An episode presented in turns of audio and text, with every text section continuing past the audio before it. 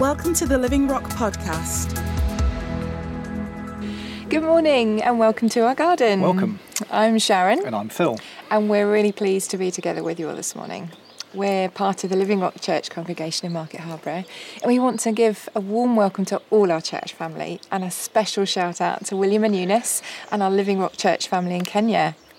If you're watching this because a friend sent you a link or you stumbled across us on the internet, we want to say that we're really glad to have you join us. And we hope that what you hear today will be a real blessing to you. At Living Rock Church, we've been in a series called Gospel Encounters, in which we've been looking at some of the encounters Jesus had with people when he was on earth. As we've thought about some of the people he met, we've been able to consider how he spoke to each one, how he helped people in all kinds of situations, and Yes. how he brought God's truth and clarity to many. Mm. We celebrated Easter last weekend, and I found myself thinking about one particular gospel encounter that happened very early on the first Easter Sunday, probably one of my favourite encounters with Jesus written about in the Bible. I'm not quite sure why it's my favourite, um, perhaps because it involves a woman, perhaps because it happens in a garden. Perhaps because in an instant, in a word, in a name, total transforming resurrection is revealed to someone just like me, and from there to the whole world. It makes my heart leap every time I think about it. So, we would like to share some thoughts with you this morning from that encounter. You may have guessed it already, but it's the story of Mary Magdalene meeting the risen Jesus early in the morning in a garden on Resurrection Day. As together we read and consider the Word of God, we believe Jesus will speak to us. He has things to show us today that are going to bring life and joy, like the spring bursting out after winter. Before we move on any further, why don't we just pause for a minute and bow our heads together and pray? Yes.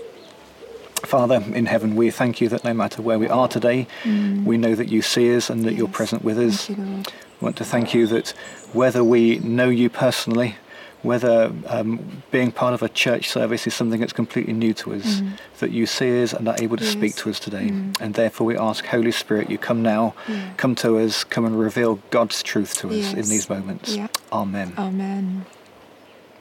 We're going to read the scripture about the garden encounter in a few minutes. But first, who was Mary Magdalene?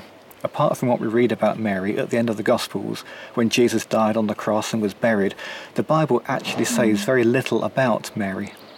We just read about her at the start of Luke chapter 8. So let's read together from verse 1. Soon afterwards, Jesus began a tour of the nearby towns and villages, preaching and announcing the good news about the kingdom of God. He took his twelve disciples with him, along with some women who had been cured of evil spirits and diseases. Among them were Mary Magdalene, from whom he had cast out seven demons, Joanna, the wife of Chuza, Herod's business manager, Susanna, and many others who were con- contributing from their own resources to support Jesus and his disciples. It's likely that Mary was from the small city of Magdala on the shores of Lake Galilee. Her name tells us that. Mary Magdalene actually means Mary of Magdala.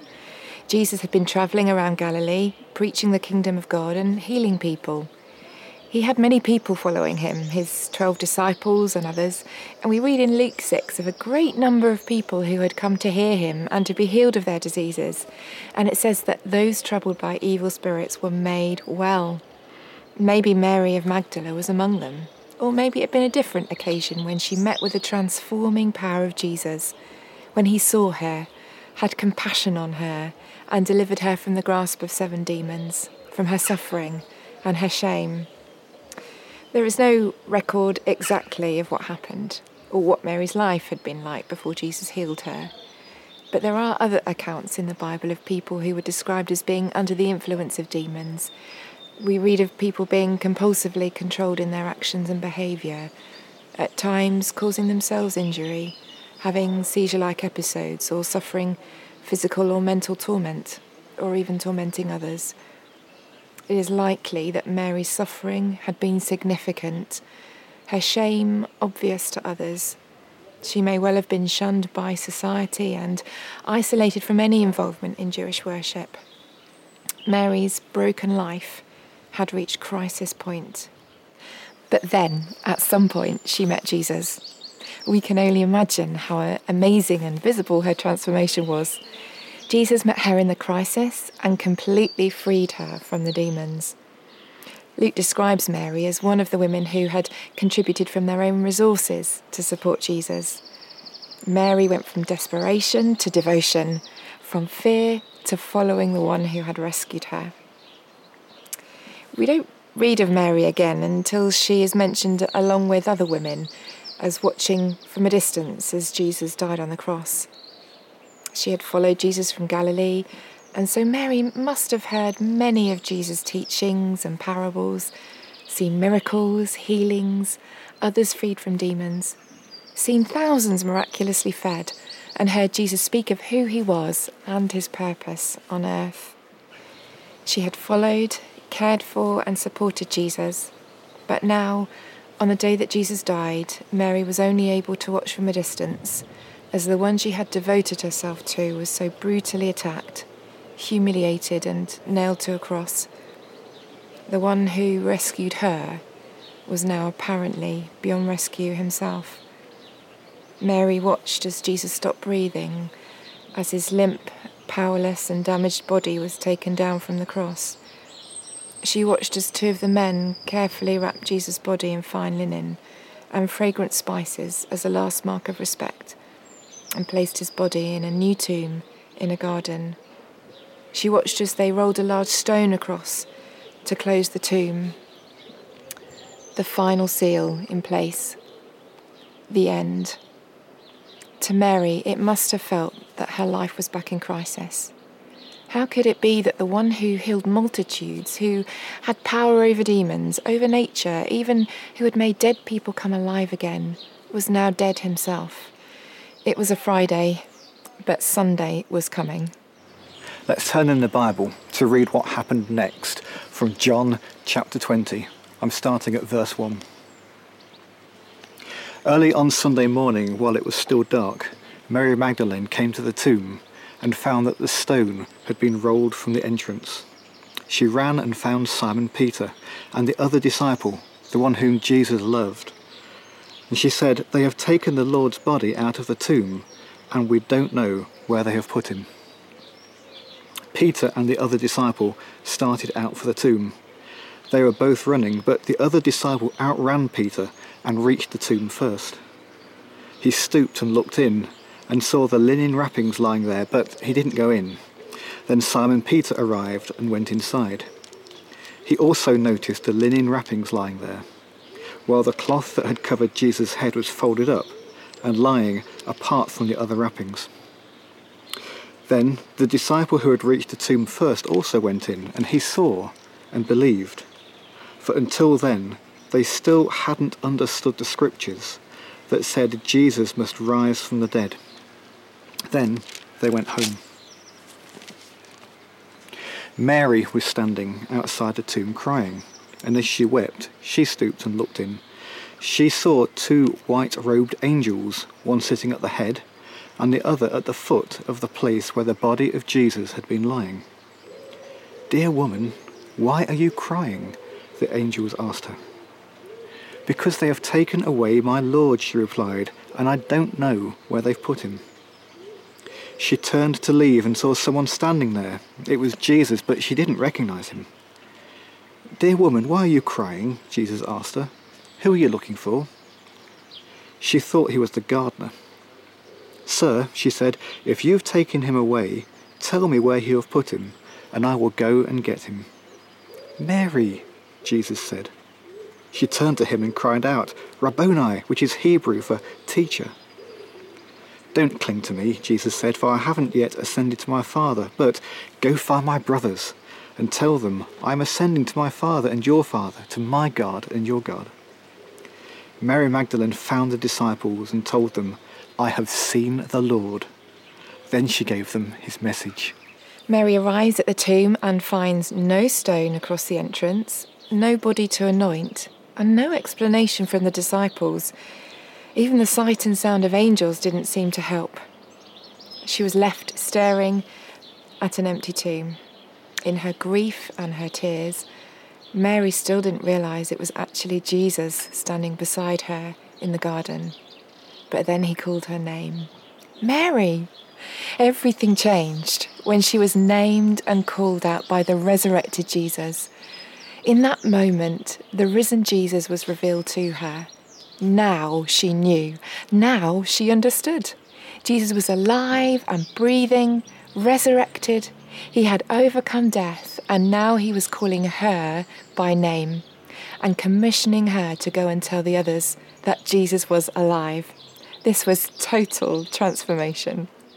Jesus often spoke of his rising on the third day. On three occasions in chapters 8, 9, and 10 of Mark's Gospel, Jesus is recorded as making very specific statements concerning what was to come. Referring to himself as the Son of Man, he said that he would be killed, but three days later he would rise from the dead. These sayings were well known among Jesus' enemies, which is why they specifically requested that the tomb that Jesus' body had been taken was sealed and placed under guard. In Matthew's Gospel, it records this The next day, on the Sabbath, the leading priests and Pharisees went to see Pilate. They told him, Sir, we remember what that deceiver once said while he was still alive. After three days, I will rise from the dead. So we request that you seal the tomb until the third day, and this will prevent his disciples from coming and stealing his body and then telling everyone he was raised from the dead. So, with Jesus' words ringing in the ears of his enemies, why were his followers, who must also have been familiar with the things Jesus had said, so slow on that resurrection morning to realize what had happened? Jesus' followers, just like us today, were natural people. As natural people, we all understand from our experience a bit about biology. We have an expectation of how our bodies work, how they mend when injured, what they are capable of, what they're not so capable of anymore. We understand a bit about physics and physical matter, and all of our life experience is built into our concept of time, the minutes, the days, the years of our lives. So when something happens outside of these natural parameters, when something supernatural appears to have occurred, we are understandably suspicious. We don't find it easy to comprehend something that appears to have broken all the natural rules. To see what God has done and is doing supernaturally requires His revelation. We won't work it out on our own. We might be able to recall a time when God revealed something to us and we understood in a way we had not seen things before. I remember being nearly 12 years old and hearing someone talk about knowing Jesus as Saviour. And in that moment, the lights came on for me. It was revelation. I understood in a way that had been almost hidden from me before. There was something I now knew. I didn't fully understand all the detail, but I knew. I know that many, many others have had similar stories. You may have heard the story of Lee Strobel. He was an investigative journalist for the Chicago Tribune newspaper, and when his wife became a Christian, he was determined to disprove Christianity using all of his skills. This is what he recalls. The starting point seemed obvious to me. Clearly, the resurrection was the linchpin of the Christian faith. After all, anyone could claim to be the Son of God, but if someone could substantiate that assertion by returning to life after being certifiably dead and buried, well, that would be a compelling confirmation that he was telling the truth. His book, The Case for Christ, is still available and has become a bestseller, and it's an accessible and engaging read. I can recommend it. Lee Strobel explains how he carefully examined all of the evidence found in the Bible and other historical sources, which ultimately convinced him that the resurrection of Jesus was real and the claims of Jesus demanded a response from him. Scripture itself declares the resurrection of Jesus Christ to be at the very centre of the Christian faith. Without it, the Christian faith is meaningless. Paul, one of the earliest apostles, writes this if Christ had not been raised, then all our preaching is useless, and your faith is useless. The resurrection of Jesus Christ is a game changer. Jesus' words about those believing in him having eternal life that we find in John chapter 3 verse 16, they'd ring pretty hollow if Jesus himself was defeated by death. The fact that Jesus demonstrated that he has power and authority over everything, including death, means that we can respond confidently to him, knowing that if we declare Jesus to be King of our lives, we ourselves have this eternal life starting from right now. We are no longer people in crisis, but people who have found the cure. So, what happens in this moment when the light comes on, when revelation is received? Scripture tells us that this is a work of the Holy Spirit. Mm. It's God Himself making His supernatural truth alive in our hearts yes. and minds. Jesus, talking about the Holy Spirit, said, When the Spirit of truth comes, He will guide you into all truth.